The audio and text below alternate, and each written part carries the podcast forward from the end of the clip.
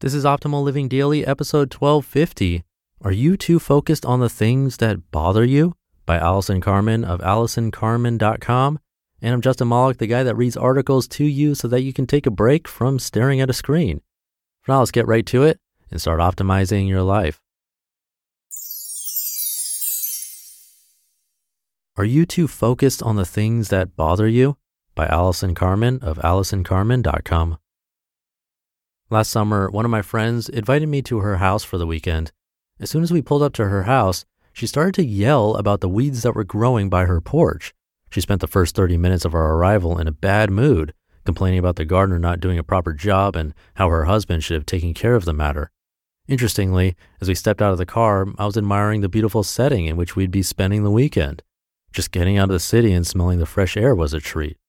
Also, the house and yard were charming. It had me thinking how lucky my friend was to have such blessings in her life. I don't mean to say that my friend should not be upset about the weeds, but her reaction overshadowed all that was wonderful in that moment. I returned home two days later. As I walked around the city on that very hot day, I noticed I was walking around thinking about everything that was wrong and bothered me. I had thoughts like, the city is really too smelly on a hot day. This restaurant should have better air conditioning. That store has a distasteful display. And green is an ugly color for that car. I'd walked by beautiful buildings, lovely shops, neighbors, and so much more, but I was only thinking about the stuff that bothered me or that did not fit how I like things to be. All of a sudden, I realized I am no different than my friend. I was hot and bothered and searching for all the things that were not right. These thoughts were not the big issues in my life, but were creating some negativity and keeping me focused on being hot and cranky. At that moment, I caught myself. I decided to actively search for beautiful things for the next few minutes. I saw a mother walking with her adorable child.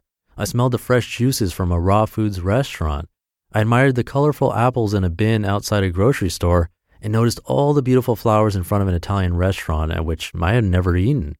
I immediately felt more joyous. Sure, I was still hot, but I just kept looking for the beautiful block after block. After a while, I expanded my mindset to include things I saw that I wasn't sure about or that might normally bother me. I decided to see it all as interesting and to be more curious. I noticed that when it is really hot outside and iced coffee tastes like heaven, people are more likely to speak to you in a Washington Square Park in the heat than in the cold, and the architecture of the hotel across the street is stunning.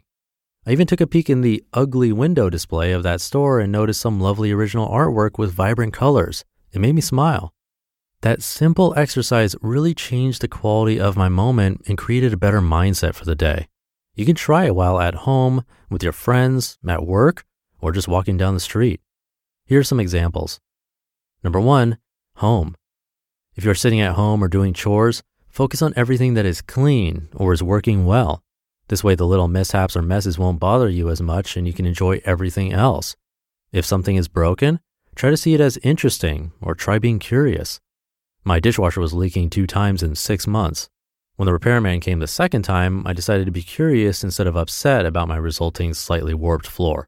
I learned about the different parts of the machine and found new ways to load and care for it. Sure, I would rather have had a working dishwasher, but I tried my best and did get something out of it. Number two, relationships. If you're with a friend who says something at lunch that hurts you, try to remember the rest of your conversation as well. Sometimes we get stuck on the one thing a person said that caused hurt and forget everything they said that was positive. You can also do this with your children or your spouse. We can harp on things about them that upset or aggravate us or search for the good stuff too. Often we forget that people around us have some beautiful qualities and we stop enjoying them because we don't look beyond the stuff that bothers us. Number three, work. Instead of focusing on how annoying or rude your coworker is, look for her or his good qualities. Try to see the benefits of a project you are working on instead of dreading the long hours it will take to complete. Try to create new ways to approach routine tasks. Maybe being more curious will enable you to see something interesting that you never noticed before. Work can sometimes be a tough environment for a new perspective, but keep at it. You might even find you become more productive when you're willing to see everything with a different state of mind. And number four, walking or shopping. As for our walks or time shopping, look for what is pleasing, different, or fascinating. I sometimes walk around and say to myself, that is beautiful, that's interesting, or I wonder how that works. It makes my walk intriguing and more joyous. The quality of my time out in the world greatly improves when I remain open-minded and curious, trying new foods and meeting more people. I also tend not to think about my daily stress and worry because I'm busy experiencing the moment from a better vantage point. It is truly amazing how much joy and possibility you can add to your life when you shift your mindset to see all that is beautiful or interesting. Maybe give it a try and let me know how you do.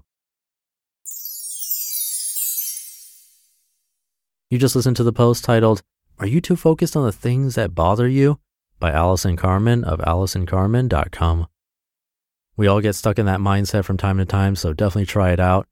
I'll leave it there for today. Have a great rest of your day, and I'll see you tomorrow, where your optimal life awaits.